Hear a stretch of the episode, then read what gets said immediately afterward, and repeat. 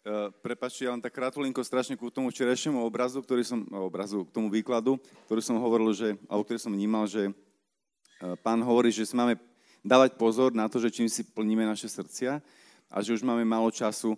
Niektorí ľudia sa mi ozvali a dobre, že sa mi ozvali, že to na nich posu, v nich to vzbudzuje strach. Takže ja to chcem tak vyštilizovať tak jemnejšie, že to nebolo v tom kontexte, že po kláštorovici už je apokalypsa a už ani nemá zmysel uh, nič riešiť, nechodí, nechodí do práce, nevychovávať deti, lebo však už vlastne, a čo už dneska je štvrtok, zajtra už, a už, tak čaute. Hej, že, že takto nie, že v, to, v tom zmysle, že, že, že oproti, pravdepodobne v piatok ešte nebude apokalypsa, pravdepodobne, a že, že je to tak, že máme málo času napríklad oproti väčšnosti. Naozaj oproti väčšnosti máme málo času, áno. Že, že je, aby ste to vnímali tak, že, že do pokoja a nie, že, že teraz budeme sa báť, že rozumiete mi? Vy, vy, vás čo to trošku prestrašilo, tak nebolo to myslené tak, že no, no, no, máte už málo času, tik tak, tik tak, hej, nie je takto, dobre? Ale že uvedomovať si, že ten čas tečie, OK? Že nebyť úplne, že, že pohodička, však ešte mám nejakých 70 rokov, v pohode. Ďakujem za pozornosť.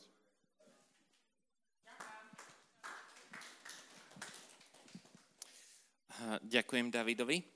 A ja si dovolím takú malú poznámku k tomu. A katechizmus katolíckej cirkvi hovorí v jednom bode, môžete to mať za domácu úlohu si to nájsť, že od vyliatia Ducha Svetého, od Turic, žijeme posledné časy. A biblicky to veľmi sedí, hovorí sa to, lebo v posledných dňoch to je eh, skutky a toto platí. Čiže to, že je málo času, je úplne biblické, ale sa to chápe ináč a v teológii, ako to my počúvame. Pre, preto potrebujeme častokrát mať celý biblický kontext a celé učenie cirkvy. Lebo ja som to počúval s týmto, že pravda, Zažili sme vyliatie ducha predtým a prišlo proroctvo, ktoré to potvrdilo, bez toho, aby Dávid o tom vedel. To bolo veľmi teologicky správne, ale ak to počúvame ľudsky, tak sme plní úzkosti a strachu. E, chápeme? Preto je veľmi dôležité mať premenenú myseľ a byť kde si zakorenený. Lebo počúvať Božie slovo ľudsky znamená, že zabijem niekoho v rodine. Znie to veľmi tvrdo, ale toto zabijem niekoho v rodine. Znie to nie, veľmi tvrdo, ale toto sa stalo je v tému. Jefte bol povolaný vyslobodiť Izrael. A Boh mu povedal, choď, povolávam ťa, aby si vyslobodil. A čo povedal on? že ak sa to stane, dal pohanský sľub, prvú, prvú osobu, ktorú stretnem po víťazstve, obetujem. A to bola jeho dcera panna. A zabil ju. Mnoho vecí, ako odpoveď na proroctvo, je smrť, lebo ešte nemáme formáciu, nemáme premenenú myseľ. E, chápeme? Proroctva potrebujeme počúvať so zdravým rozumom a plný Božej múdrosti. Pre mňa to včera nebolo hrozo strašné. Áno, vcítil som sa do tých, ktorí hneď mali v očiach strach. Bolo to trochu rozpoznateľné. Ale bolo to potvrdenie toho, že sme zažili vyliatie ducha. Pre mňa. V učení církvy a v celom tom kontexte. Dobre? A toto je aj vstup do toho, ako budeme počúvať tieto otázky. Lebo a, a odpovede na to a metodologicky to, čo som sa snažil robiť počas týchto dní. Že musíme to vidieť v celom kontexte. Lebo ak by ste vytehli niektorú vetu z mojich uh, prednášok, pokojne ma môžu obviniť za heretika. To sa dá. M- chápete? Že ak, ak vám niečo sa zdalo príliš alebo čosi, skúste sa pozrieť na to v celom tom kontexte. Je veľmi nebezpečné vyberať jednotlivé vety alebo chytiť sa len na slovo. A preto máme aj tieto otázky, aby sme si to mohli eh, dovysvetľovať. Ale toto je spôsob, ako počúvajme aj množstvo iných vecí. Lebo môže nám zazniť veta a možno tento slovo v mojom slovníku niečo iné znamená ako vo vašom slovníku. A môže to dvojsku rozličným pochopeniam. A ja to len veľmi jednoducho vysvetlím tak teologicky, aby sa nikoho nič nedotklo. Kontemplácia u Ignáca a z Loyoli je začiatok duchovného života. To je taká veľmi jednoduchá modlitba, on ju má cez predstavivosť. V jeho pojme je to kontemplácia. U Terezy z Avily kontemplácia je úzko spojená s mystickou modlitbou. Je jeden pojem, ale u každého autora niečo iné znamená. E, chápeme? A toto potrebujeme rozpoznávať, keď počúvame prednášky, aj keď počúvame proroctvo. Že čo vlastne nám Boh chcel v tomto kontexte povedať. A aký je to slovník. Dobre. A, lebo a, takto idem do niektorých a, konkrétnych otázok. A, a som veľmi rád, že ste ich položili niektoré. Zvlášť, lebo včera večer som si uvedomil jednu vec, že v tom, ako som sa ponáhľal a teď som po, sám sebe povedal protirečenie, na ktoré zatiaľ nikto neprišiel, nikto ju nedal ako otázku a ja som to chcel vysvetliť a čakal som, že niekto na to položí, ale a, a pamätáte si príbeh Terezie z Lizie? Ako milovala? A a ako došla k tomu? Čo urobila? Že milovala tú rehoľnú sestru. Ona si bola vedoma, že je nesympatická. Ona urobila rozhodnutie, že ju bude milovať. Že ju prijala do srdca. A urobila ho vedome. Aj vedomá láska, cez príbeh televízie eh, z Lizie som chcel poukázať, že aj tá vedomá láska je teologálna čnosť ale že sa vznútornil ten človek. Ona bola pred sebou úprimná, že jej, nebol sympat, že jej nebola sympatická tá sestra. Chápime? A ju vznútornila cez svoje rozhodnutie. Návonok nedávala jej pocítiť, ale ona pred sebou bola úprimná. Ježišu, ty vo mne miluj. Ale práve ten šok je ako keby pre nás potvrdením. Šok, eh, že ľudia sú prekvapení a nám hovoria, eh, že sme eh, ich milovali, že to bolo dobré pozbudenie. Chápeme? To je potvrdenie pre nás. To nie je jediný prejav teologálnej čnosti. To je skôr už potvrdenie pre nás, aby sme nežili v úzkosti, či milujem. Lebo Terezia z Lízie to pri tej sestre vôbec necítila. Ona necítila, že ju má rada. Ona píše o tom, že ju neznašala, že jej bola nesympatická, že jej vadilo, ako chodí. Všetky možné detaily opísala, ktoré jej vadili. A, a to je naozaj mystička a svetica. Ale práve Mnohí z nás môžeme to mať veľmi podobné, že je nám to nesympatický daný človek a máme pocit, že my nemilujeme. Ale cez ten šok, že druhí ľudia nám to potvrdia, Boh chce liečiť našu úzkosť, že nemilujeme. Chápeme? Že to nie je protirečenie v takom slova zmysle, že to nesmiem nikdy cítiť, že milujem, alebo nie, že sa preto nerozhodujem. To sa doplňa. lebo tu idú a dve veľmi podobné otázky. Ako sa naučiť milovať nie preto, že sa to patrí, ale ako Kristus? Ako nechať Ježiša milovať v nás? Odpoveď je veľmi jednoduchá. Prvý dôvod, ktorý hovoria, alebo príklad všetci učitelia cirkvi, mystici, duchovní autori je neustále rozímať nad kerygmou nad základnou pravdou, že Boh nás miluje a že za nás zomrel. Ak naozaj chceme vzrástať v láske, nie je to možné bez toho, aby sme pár minút denne nevenovali hľadeniu na kríž, vďačnosti na kríž. Teraz to neberte magicky, že teraz neviem, kde tu nemáme kríž, ale že budeme hľadiť na kríž a sedieť tam. Dobre? Neberte to, hovor, berte to v celom tom kontexte rozímania, vďačnosti za to, že Boh zomrel za mňa, že poslal svojho jednorodeného syna. Pár minút denne stále ako keby rozímaniu tejto základnej pravdy oživuje naše srdce. To je prvý bod.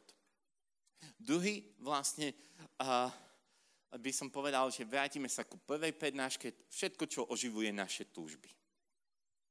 Lebo uh, nadprirodzená túžba a, a schopnosť milovať sú veľmi úzko prepojené. Ako je vernosť uh, sláveniu Eucharistie, vernosť čítania Božieho slova, vernosť uh, žitia v spoločenstve, a potom som tam hovoril o formácii a tak ďalej. Pamätáte si? Nechcem opakovať tých se, všetkých sedem bodov. Ja to iba vraciam späť. Dobre? Toto je odpoveď na to. A potrebujeme prijať to, že to je proces. Nie je to zo dňa na deň. Ja len som chcel ukázať, až kam môžeme ísť a čo Boh s nami dokáže. A že sa to prejavuje. Na druhej strane znova zdôrazňujem tú Tereziu z Lizie, že Teologálna čnosť neznamená, že zrazu vy, ktorí ste melancholíci, cholerici, že sa musíte premeniť na ľudných, láskavých, usmievavých, alebo sangvinikov, alebo čosi. Dobre? Lebo veľmi veľa ľudí aj v charizmatickej obnove, aj celkovo v duchovnom živote trpí tým, že majú inú povahu. A že milovať neznamená mať peknú povahu. Lebo za povahu my nemôžeme častokrát za temperament, charakter, podľa toho, že ako to uh, psychologicky definujeme, hej? Lebo každý to má aj iný spôsob. Za charakter náš vlastný sme zodpovední. Ten sa okresáva a formuje.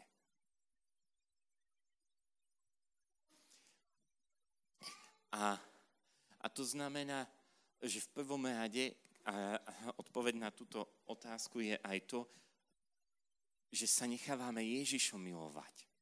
Ako nechať Ježiša milovať v nás? Že sa nechávame ním milovať. A že prijímame svoju neschopnosť. Bezo mňa nemôžete nič urobiť. Čím menej sa budeme do toho siliť, nutiť, tým lepšie. Ale tu je jedna zásadná vec, ktorá som ju nespomenul, lebo sme na to nemali čas, a pláti pri, pre všetky komunity ľudí, ktorí chcú vojsť do zrelosti, nesmieme kráčať na ceste svetosti sami. Dám veľmi jednoduchý príklad. A ja to hovorím kvôli tomu, lebo niektoré veci tým, že sme včera nemali prednášku, aj dnes som zrušil, tak ho len budem vypichovať. Dobre? aby, ale v tom kontexte sú veľmi dôležité. Oddych. Verkoholik si myslí, že už veľa oddychoval. Ten, ktorý je pohodlný, si myslí, že ešte málo. Oddych si nikto nestanovuje sám. Ten si stanovuje spolu s duchovným vodcom alebo pastierom skupinky alebo tak. Je veľmi veľkou zelosťou a istým spôsobom inou úrovnou duchovného života byť schopný si zadefinovať oddych. Prirodzene vrkoholik a perfekcionista tvrdí, že už ho má veľa. A pohodlný človek tvrdí, že ho má málo. Hoci bol 3 dní na dovolenke, ešte potrebuje si oddychnúť z dovolenky. A to nebol s deťmi. e, e, chápeme? Preto tam potrebujeme, a toto platí aj pri mnohých iných veciach, že potrebujeme to objektivizovať. Preto som to spájal a aj tú lásku. Lebo uh, Terezia z Lizie naozaj jej nebola sympatická. Ale cez tú spätnú väzbu, šok, že ľudia nám povedia, že sú milovaní, nám to pomáha objektivizovať. Lebo na druhej strane môžu byť ľudia, ktorí sú takí milí, sladkí, dobrí, majú dobrú povahu, ale otázka je, že či tiež naozaj niekto je pri nich prekvapený. A či to prináša spätnú väzbu. A preto my potrebujeme vnímať a potrebujeme toho, kto nám dáva spätnú väzbu, niekoho, kto nás prevádza. Lebo ľudia, ktorí sú také úzkostlivé typy, urobili už 120% v láske a ešte stále si myslia, že málo milujú. A taký pohodlný človek, ktorý môže mať celkom dobrú povahu niekedy, odniesol jednu stoličku, pousmieval sa a myslí si, že aký je super v láske. Lebo nemá s niekým konflikt, má dobrú povahu. Ale on ešte nezačal milovať skutkom iba tým, že sa usmieva. A, a nikoho nikdy nezranil, lebo má dobrú povahu. A, a, a potrebuje spätnú väzbu na to, aby sa ho niekto spýtal, a čo si urobil? Kedy si umel sebe samému v láske? Kedy si vyšiel ku niekomu, kto ti je nesympatický? Lebo on má pocit, že miluje. Lebo on, viete, cholerik príde a ešte len povie prvý oznam a už má znova pocit, zase som nemiloval. Lebo ho povedal s takým temperamentom, že všetci pozerajú, že celé zlé. Chápeme? Príde tu a iba vybuchne na to, že ako to nie je. Že je 35 a máme dvoch ľudí a už má vyčítku, že ako to povedal. A ten láskavý typ povie, že ako som to zvládol, že som len povedal, ak chcete, poďte sem. Ale vôbec ich nevychoval v láske, že majú niečo urobiť. Preto potrebujeme niekoho, aby sme to objektivizovali. Lebo naša zranená prirodzenosť nás veľmi rýchlo môže oklámať do dvoch extrémov. Dobre. Toto bol úvod ku otázkam a odpoveď na tie prvé otázky, že ako nechať Ježiša milovať. Dobre, ideme ďalej. Pri nadprirodzených túžbách blok 1 si spomenul, že oddych je aj v nedeľu neplánovať. Čo to znamená? Neplánovať nedeľu alebo neplánovať v nedeľu ďalší týždeň. Môžeš to prosím viac vysvetliť? Môžem. Aha. Aha. Odpoveď je že práve preto som hovoril to o oddychu, lebo uh, neviem, kto to napísal a možno vy viete, nemusíte sa hlasiť. Uh, lebo ja niekedy aj na základe toho chcem poukázať. Uh, z tejto otázky ide, že či vyplníme to prikázanie, že nebudeme plánovať. Mne išlo o to naučiť sa pušťať veci a dôverovať Bohu ja viem, že ak máte 4 deti, nie je možné, aby ste neplánovali nedeľu. Ide o ústarostenosť, ktorú som definoval, že adorujeme problém. Riešime problém, točíme sa o probléme v nesprávnom čase. Oddych znamená, že áno, že v nedeľu skúsim neriešiť. Ale ja chápem, že keď vám zrazu spadne dieťa, že si nepoviete, že pôjdeme do lekára až v pondelok. Chápete? ide o postoj srdca, že jeden deň sa učím neplánovať, neriešiť, pustiť svoju myseľ.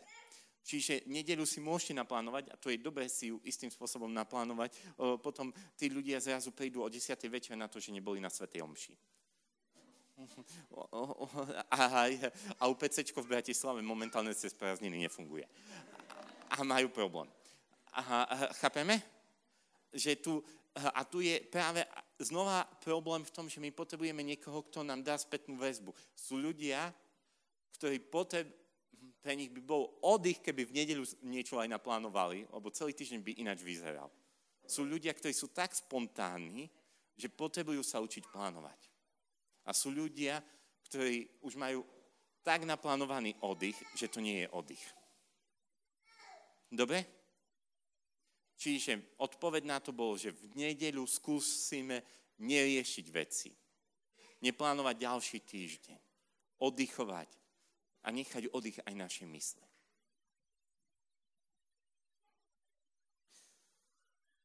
Ako si udržať oheň v osobnej modlitbe? A, a znova sa vrátim ku tým siedmým bodom, ktoré som povedal na začiatku. Blok 1 ak toto začnete robiť, už bude dosť dobré. A, a je jedna zásadná vec, ktorá ešte v tom je spojená. A pri vernosti, vernosť málom. Oheň v modlitbe si udržiame, keď sa budeme modliť. Lepšie je modliť sa 10 minút denne, ako hodinu za týždeň. Vernosť malom prináša veľké ovocie. A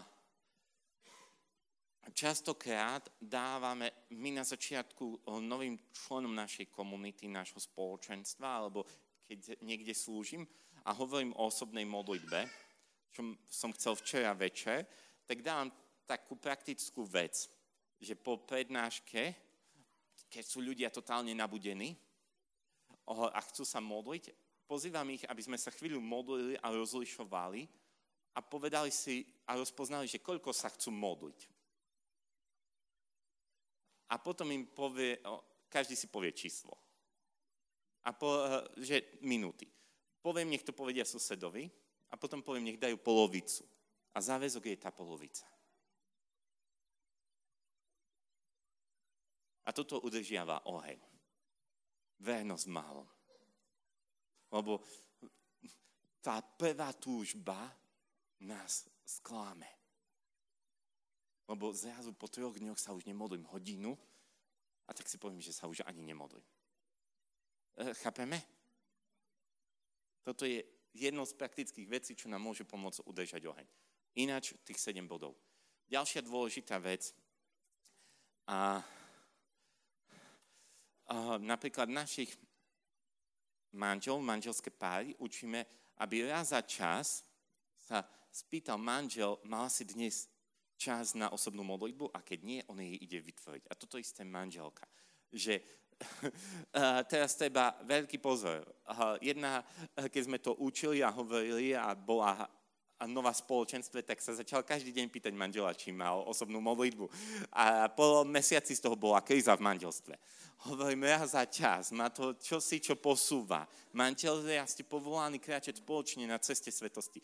Ak ste sa nikdy manželky nespýtali, či ti mám vytvoriť priestor na osobnú modlitbu, ešte ju nemilujete, tak, aby chcela, bola sveta.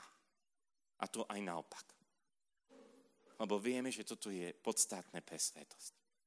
Ak ste nezačali rozmýšľať, či vašej manželke netreba vytvoriť priestor pre osobnú modlitbu a vášmu manželovi, ešte ste úplne nepochopili, že manželstvo je cestou svetosti. Chápeme? A tu potrebujeme obrátenie. A toto isté sa týka aj skupiniek. Častokrát sa zdieľame a čím dlhšie sme spolu o všetkom možnom. A potrebujeme sa učiť mať otázku, a ako vyzerá tvoja osobná modlitba.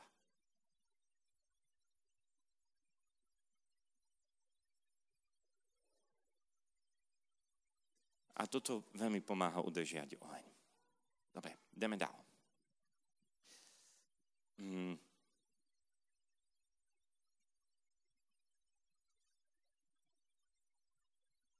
Ako hovoriť o Ježišovi tak, aby neviaci ľudia vedeli, vedeli to prijať.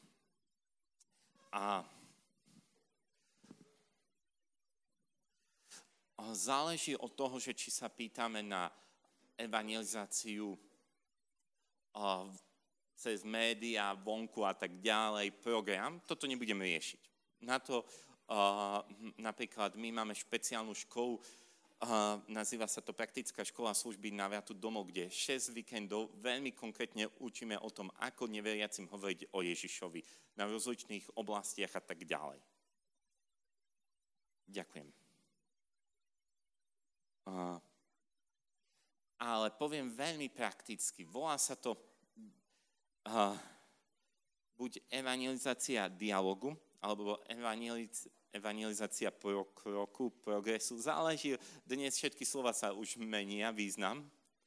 A, ale pointa je veľmi jednoduchá. Hovoríme na toľko, na koľko človek sa nás pýta. Ale my sme krok vpred veľmi jednoduchá vec, ako som vám to vysvetľoval pri uh, môjom svedectve o nealkohole.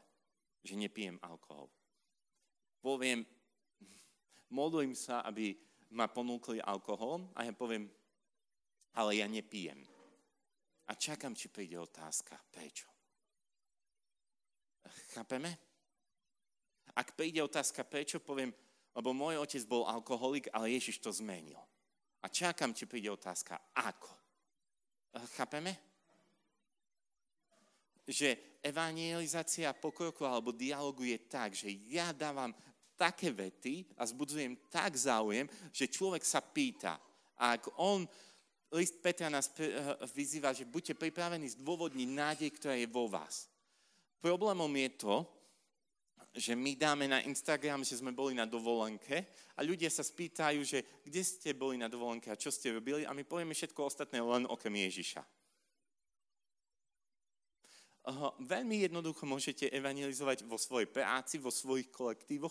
Ľudia sa vás pýtajú, a kde si bol toto leto na dovolenke? Hlboko, hlboké sa toto tu V hlbokom s našou komunitou. S čím? Kto to je? S komunitou Ebenezer. A to je čo? Tí, ktorí milujú Ježiša. Ježiša? E, chápeme?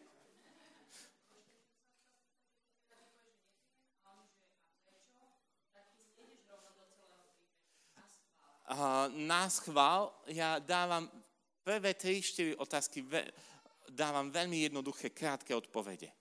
Aby som ich neprevalcoval. Aby som zbudil ich záujem. Lebo uh, evangelizátori typu, že dobrý deň, ako sa máte? Dobre, lebo Ježiš ma miluje a urobil toto, toto, toto. Uh, tí ľudia na to neboli pripravení ani ich srdce, ani ich túžba a prevalcovali ich. Problémom v cirkvi a v evangelizácii je, že my dávame odpovede na otázky, ktoré sa nikto nepýta.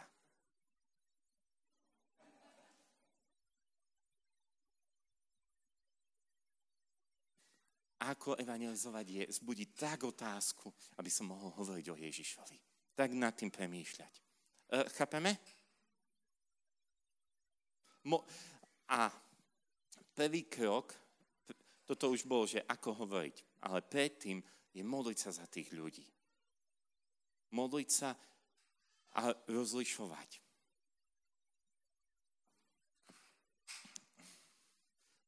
že s kým žijem, predkladám tých ľudí. Je jedno pravidlo, predtým ako hovoríme ľuďom o Bohu, hovoríme Bohu o ľuďoch.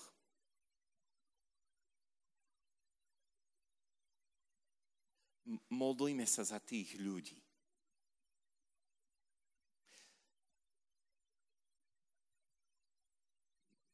Náš život musí byť pre nich svedectvom. Sme pripravení vydať svedectvo.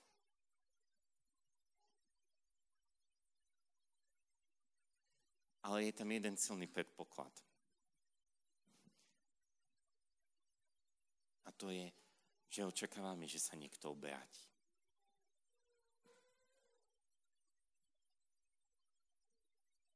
Viete, ak budete hovoriť, že a možno aj Ježiš by tebe mohol dať pokoj, ak, ak sa mu bude chcieť, to je veľká viera. Chápeme? My nehovoríme, že všetko sa vyrieši, ale Ježiš chce zmeniť život každému. To, akým spôsobom, je druhá vec.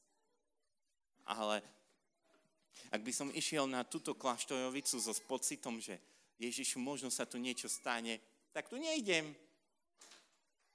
Ak ja nemám vieru, že naozaj ja očakávam, že Ježiš tu niečo spraví. To nie je hokus pokus. Áno, na začiatku chápem, že môže byť na začiatku nášho duchovného života. Viera zrasta postupne, aj na základe toho, čo sme zažili. A stojí na faktoch. Ale to, čo som vám včera povedal, že by bolo pre mňa ruhaním, ak by som nečakal, že Ježiš bude konať cez slova poznania. Lebo ja som ich zažil toľko, že ja už nemôžem mať pochybnosť, ja už na to nemám právo. Ja na to nemám právo pred Ježišom. Ja osobne za tie roky, za to, že koľko včera zaznelo tých slov poznania a koľko ste reagovali, ja na to už nemám právo. Naozaj by som sa musel spovedať, že sa rúham po tých rokoch. Rozumiete?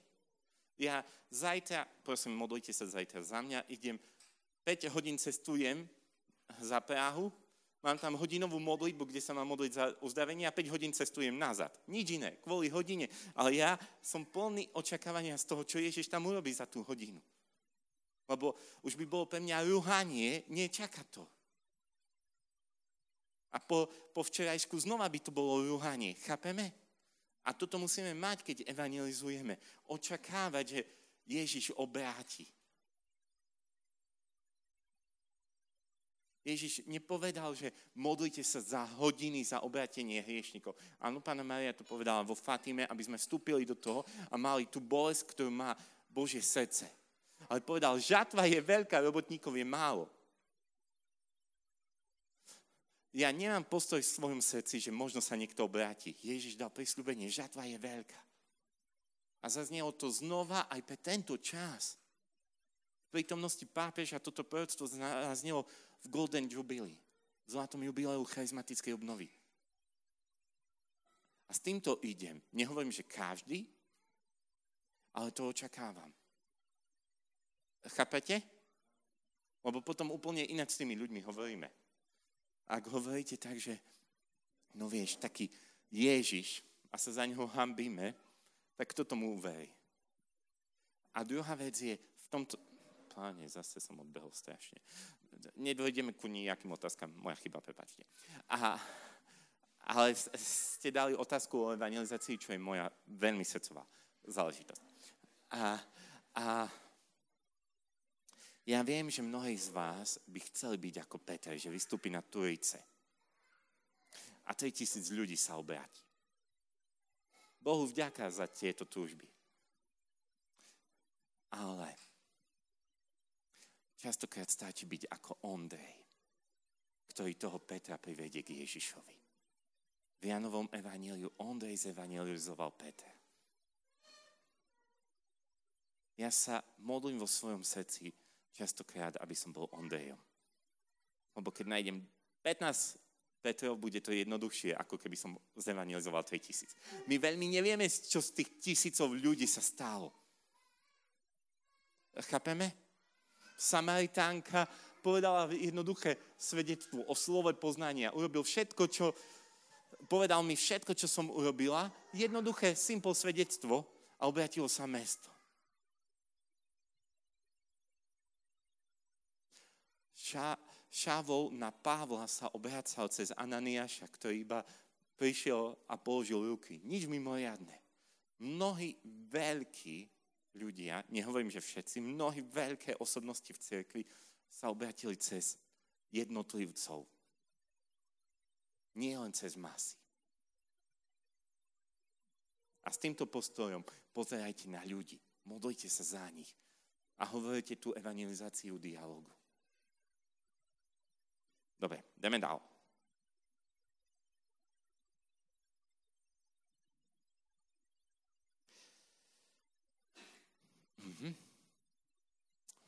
Oče, keď vás boli hlava, dáte si paralen? Odpoveď je nie, ja beriem panadol. A keďže ja som mal špeciálnu diagnostikovanú bolesť hlavy a kvôli tomu, že koľko beriem liekov, beriem panadol. Ale veľmi jednoducho. A ja sa nemodlím za fyzické uzdravenie ľudí, ktorí neberú lieky. Kniha Sirachová ho hovorí, Boh uzdravuje prostredníctvom lekára. Nebrať lieky je neposlušnosť. Nie za ľudí, ktorí, ktorí nechcú brať lieky. V takom, že v, to, v kontexte tohto, tejto otázky. Kto nechce brať lieky, kto nechce ísť k lekárovi, znamená, že odmieta prirodzenosť. Odmie, odmieta prirodzené zákony, ktoré dal Boh.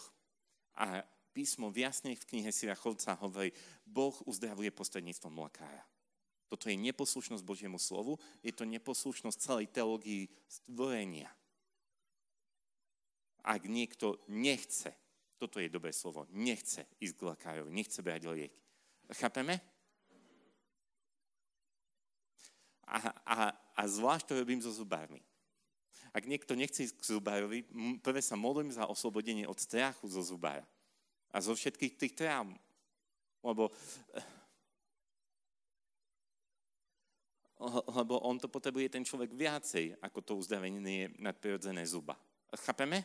Zubu. A toto je moje jedno z hlavných kritérií. A potom je tam ešte, a, a to zvlášť pri psychických chorobách alebo chorobách, ktoré sú následkom hriechov, bez pokánia a obrátenia málo kedy sa modlím za uzdravenie. Vysvetlím veľmi jednoducho. Mm, mnoho psychických chorob je z nedostatku spánku. Ak ten človek nechce zmeniť svoju životosprávu, naozaj my máme už ľudí, ktorí psychiatri diagnostikovali uzdravenie psychických chorób. Máme spoločenstve človeka, ktorý mal uh, depresiu a už má potvrdenie, a to mal nielen nielen epizódu, ale on to mal dlhodobo diagnostikované a Boh ho uzdravil a poznáme viacej. Ale musí aj zmeniť spôsob života. Modliť sa za fyzické a psychické uzdravenie bez toho, aby sme zmenili niektoré veci, ktoré tomu vedú, bude veľmi náročné. Veľmi jednoducho. Ak niekto naozaj stále ponocuje, skôr či neskôr bude mať úzkostnú alebo depresívnu poruchu. Chápete? Ak niekto a, a, má celú životosprávu zlú, nemôže sa čudovať, že bude mať potom také dôsledky na svojom tele. A toto treba brať do úvahy. Lebo niekedy vlastne modlitby za uzdravenie ľudia berú ako keby uzdravenie svojho problému, ale nie aj ega, pýchy, sebectva, že aj ja si tak budem žiť, ako chcem. Chápete? A, na uzde, a my tu nie sme preto len, aby sa robili nejaké zázraky. My chceme svetosť. A v tomto na uzdravenie pozeráme v celom kontexte. Preto ja sa častokrát za fyzické uzdravenia modlím až na konci. Pri evangelizácii častokrát na začiatku, aby zbudili vieru ale v spoločenstvách až na konci, lebo chceme, aby boli v kontexte svetosti. Nie divou. E, chápete? A toto je veľmi dôležité. A teologicky máme tri spôsoby, ako Ježiš uzdravuje. Prvý je prostredníctvom lekára, to je kniha Sirachova. Kedy a, a to je cez lekárov, cez, cez uh, prirodzenosť, zmenu životosprávy, o, o liečbu a tak ďalej. Chápete? Druhý spôsob je nadprirodzenie. Nadprirodzenie cez modlitbu, putnické miesta. Na to, aby to bolo cez charizmu uzdravenia, dokument cirkvi, inštrukcia o modlitbe za uzdravenie, hovorí, že musí tam byť splnená jedna podmienka. Ten, kto má charizmu uzdravenia, musí vstúpiť do tej modlitby. Môže byť uzdravenie nadprirodzené, napríklad idete do Lourdes, ale to nie je cez charizmu uzdravenia. To je nadprirodzené, ale nikto, kto tam má konkrétnu charizmu, nevstupoval do tej modlitby. Rozumieme? Charizma je viazaná na osobu. Charizma uzdravovania ju má konkrétna osoba a ona buď sa musí pomodliť, urobiť nejaké gesto, e, nemagicky, ale že ona tam vstupuje. Ináč to môže byť nadprirodzené, že sa modlili celá komunita a Boh to uzdravil. Ale nie je to uzdravenie cez charizmu, je to cez vieru, ale nie charizmu uzdravovania. Dobre? Toto je nadprirodzený spôsob. A tretí spôsob, ktorý je, je, že choroba, utrpenie sa premení na kríž. Nachádzame to v živote Pavla v Novom zákone a v niektorých ďalších častiach. Nemám teraz čas robiť teológiu uzdravovania. A, a choroba, utrpenie nás odvádza od Ježiša. To je dôsledok hriechu. Ale Ježiš vykúpil bolesť a jeho milosť sa prejavuje aj tak, že to sa stane z toho kríž. A kríž Ježiš hovorí, nech vezme a nasleduje ma. Ak toto dvojde v uzdraveniu, naozaj, že sa to uzdraví, tak ten človek rapidne nasleduje Ježiša, je mu bližšie. Choroba, utrpenie oddialuje od Ježiša. Kríž k nemu približuje. Chápeme? Mm, pre mňa, ja to, ja som zažil všetky druhy uzdravenia a toto som zažil vo svojom živote, keď som mal obličkový kameň. A Mne ľudia sa modlili, aby zmizol a neviem čo všetko. A ja som mal také záchvaty, že naozaj od bolesti som sa zvíjal, alebo uh, keď to bolo cez Svetu Omšu, niektorí si mysleli, že som paté pijol, lebo zrazu uh, som nedokázal ani slova hovoriť a uh, videli na mne bolesti, neviem aké a teď. Na, a ešte dokonca sa to stalo tak, že sa mi to obchálo do močovodu, mal som strašne komplikácie, neskutočne s tým. A musel som ísť na operáciu. A pre mňa to bolo neskutočné uzdravenie. Lebo tým, že žijem v celibáte, tým, že som panic, moju náhotu nikto nevidel takto. A keďže to bol obličkový kámeň, a mne robili operáciu vlastne uteroskopicky. A to znamená, že videli moju náhotu a Pán Boh cez to uzdravil množstvo vecí v mojom vnútri. A, a ja som veľmi vďačný, že to bolo takýmto spôsobom. Lebo neviem, akým iným spôsobom by uzdravil moje seba prijatie, nahoty a neviem čoho všetkého. Myslím, že ste chytili kontext. A to stačí. A, a, a toto, naozaj, ja som za to veľmi vďačný. Nebolo to jednoduché, ale ovocie je veľmi silné. A premenilo to mnoho vecí v mojom vnútri. Dobre. A v tomto kontexte môžem odpovedať na ďalšiu otázku. Čo ak som sa našiel v slove poznania o uzdravení? Čo s tým prakticky ďalej vysadiť lieky? Čo ak chcem tomu veriť, ale neviem sa k tomu donútiť v mysli, v srdci? Bolo to uzdravenie priamo počas modlitby, alebo prísľub, že sa to raz stane. Ťažko povedať. Aha, začnem jedným príkladom, ktorý sa mi stal, lebo ja, nebol som to ja, ale bol, mal som workshop o charizmach. A na, nastalo uh, veľmi podobná otázka, že bolo slovo poznania, a mal ho otec Elias Vela, ktorý ma dal uzdravovanie a neviem čo všetko. A že nenastalo uzdravenie. A ja som povedal, že neviem sa k tomu vyjadriť, že prečo, lebo dôvodov môže byť veľmi veľa. A jeden z, aj z toho, že, že v tom slovo poznania to, čo daný človek vnímal, mohlo byť, že Boh vidí túto situáciu a chce ťa iba, že a ťa, že je te, s tebou. A tá osoba, to bolo 10 rokov, potom mi povedala, že presne takto zaznelo slovo poznania. Že tam nebol žiaden prísľub o, o uzdravení. Ale ona už ho počula, že je to uzdravené. Ja som povedal konkrétne slova, ktoré som... Ja som nebol na tej modlitbe, nepoznal som ten prípad. Len som povedal, že možno to bolo, že Boh ťa vidí a uistuje, že je v tom. A jej sa presne spomenuli tieto slova. A prijala to, že to nebolo slovo uzdravenia, ale uistenia, že Boh je s tebou.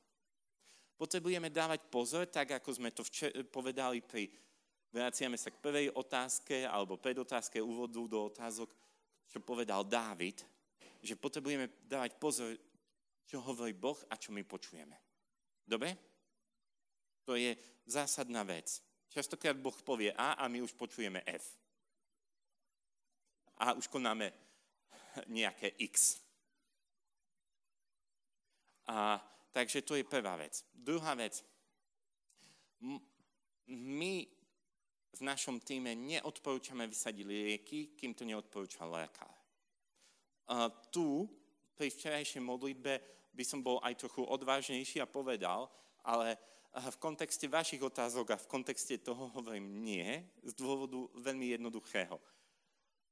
A ja sa snažím, včera ste to videli, aby tie slova poznania boli dostatočne konkrétne a zároveň dostatočne diskrétne.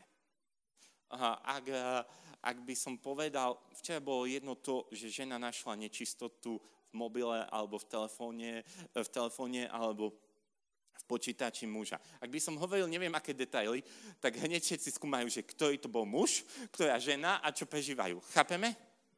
musíme byť veľmi diskrétni, aby hneď to všetci nevedeli. Na druhej strane, ak hovoríme slova uzdravenia, naozaj ja nepoviem, že niekomu Boh uzdravuje bolesť hlavy. To nepoviem. A ja viem, že Ježiš to uzdraví aj bez toho, aby som to povedal. Lebo ak to poviem, 10 žien odíde sklamaných. Boh uzdravuje hlavu, bolesť hlavy žene. Ch- chápete? Že, alebo m, mm, pri niektorých veciach, že sa pýtam na detaily, ale musíme byť obozetní na obidve strany. A pri tých uh, liekoch je to veľmi podobné, že ja som zažil modlitbu, že som sa modlil za konkrétny vek osoby a som sa modlil za uzdravenie tlaku, že Ježiš mi to dal ako prísľub jednoznačne, že teraz Ježiš uzdravuje túto osobu. Ale iná mala problém s tlakom a ona si povedala, že vysadí lieky a dopadlo to zle. A ja som sa za ňu vôbec nemodlil. Ale ona už počula F a urobila X. E, chápeme? A skúsme byť poslušní v tom, ja to beriem na seba, že berieme lieky, kým to lekár. Neurobme to ako prejav strachu, ako prejav neviery, ale ako prejav poslušnosti. To je zásadný rozdiel. Brať lieky ako prejav poslušnosti, že Boh uzdravuje prostredníctvom lekára, nie je prejav neviery. Chápeme?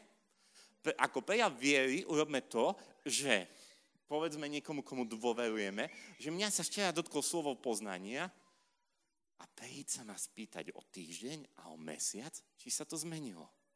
Toto je viera, že ja niekoho donútim, aby sa ma to pýtal. To je ešte väčšia viera, ako neberať lieky. Lebo môže si myslieť, že, že má malú vieru, že sa to nenaplnilo, neviem čo všetko. Chápeme? Neostaňme v tom sami, Nevysaďme hneď lieky, ale povedzme niekomu, aby sa nás na to pýtal. A ak máme tu pochybnosť, tak práve nech ten človek nás možno sprevádza. Nech sa za to modli. Nie sme si vzájomne v tom bremena. Táto efektivita na jednej, te, tento spôsob na jednej strane nás chráni pred únikom mimo reality a na druhej strane nás chráni pred nevierou.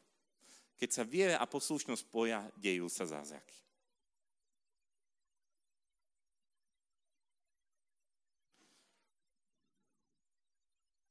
A to, že ako ktoré slovo poznania zaznelo včera, ja neviem povedať. A taktiež uh, mali viacerí ľudia slovo poznanie. A ja nechcem vstupovať do interpretácií ku ko- konkrétnym slovám poznania. Dobre? Napríklad o krvi som vnímal, že sa máme za to modliť. Nehovorím, že za všetkých, ktorí sa mali problém s krvou, ja som vnímal, že sa máme ísť modliť za túto oblasť, boli tam konkrétne slova poznania.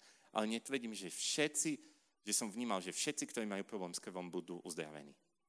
A ja si dávam veľmi veľký pozor na takéto zovšeobecňovanie. Modlil som sa veľmi veľa modlitieb oslobodenia za ľudí, ktorí sú sklamaní zo všeobecňovania. Všetci chorí tu budú uzdravení. Všetci neplodní budú mať deti. Všetci neviem čo.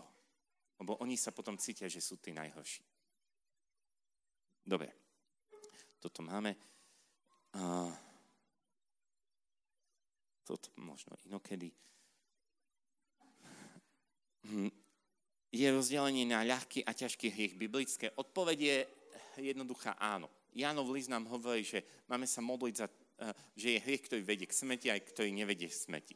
Ku biblickému chcem poukázať jednu vec. Je podľa vás hriechom nežiť ekologicky? A je to biblické? A ako je to biblické?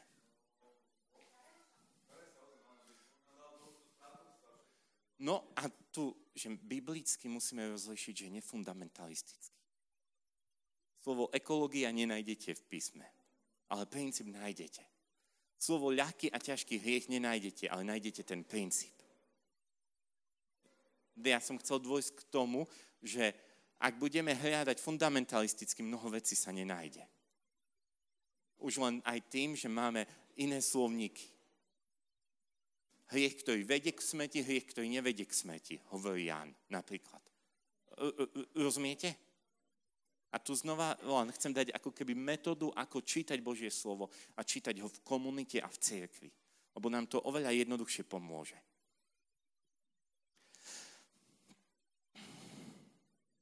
Ako vnímaš kňazov, ktorí neuznávajú charizmatické spoločenstva, prejavy? Vedieš s nimi dialog ako? Vnímam ich každého ináč. podľa mňa to nie je všeobecná skupina. Sú kňazi, ktorí sú zranení, lebo laici e, po prvom krste v duchu svetom im prorokovali, e, že sa majú obrátiť. A, a mnoho, za mnohé veci charizmatická obnova si môže sama. A ja to hovorím vedome a dobrovoľne, že nie sme bez viny. Sú kňazi, ktorí nerozumejú tomu, sú kňazi, ktorí sú anticharizmatici len preto, že musia byť anticharizmatici. A sú kňazi, ktorí možno majú predsudky. Netreba to zovšeobecňovať. To, to, čo sme povolaní, je ich milovať. A, a prosiť si o múdrosť pre nich. Aj v komunikácii s nimi. A poviem taký príklad, Rozprával som sa s jedným otcom biskupom, nepoviem s ktorým, a práve o charizmatikoch. A bol na obede eh, s iným otcom biskupom a boli tam aj moji priatelia a on asi, neviem, či vedel, nevedel, to je jedno. A hovoril druhému otcovi biskupovi, že stretol som takého Jozefa Mihoka. On je charizmatik, ale to ti je rozumný človek, s ním sa dá rozprávať to, to hovoril druhému biskupovi a mne to prišli povedať kňazi, ktorí tam boli. Otázka je, že či toto dokážu, teraz nehovorím seba ako kritérium, ale či nám dokážu povedať, že sa dá s nami rozprávať. Je charizmatik, ale je rozumný človek, dá sa s ním rozprávať. Alebo nám povedia, že sú fundamentalisti, nie, nie sú ochotní počúvať Prvá, prvé kritérium nie je, že ako on máme rozprávať s nimi, ale či my sme schopní rozprávať, či my sme schopní počúvať. Častokrát nemôžeme zmeniť ich, ale keď sa zmení naše srdce, náš postoj, naše prijatie, mení sa množstvo vecí. A ja som to častokrát zažil. A ako ste si všimli, na mne je to rozpoznateľné, viditeľné, že som charizmatik. A aj anticharizmatickí kňazi so mnou komunikujú a rozprávajú. Ide o to, či my máme zmenený charakter, ako my sme premenení. Dobre. A niektoré otázky nestíham zodpovedať na základe času a aj na základe rozličných tém. A, a dve si nechám na kázeň. Dobre? Dobre, ďakujem za pochopenie, prajem požehnaný čas skupiniek, teším sa na tých, ktorí idú na svetu spoveď v altánku.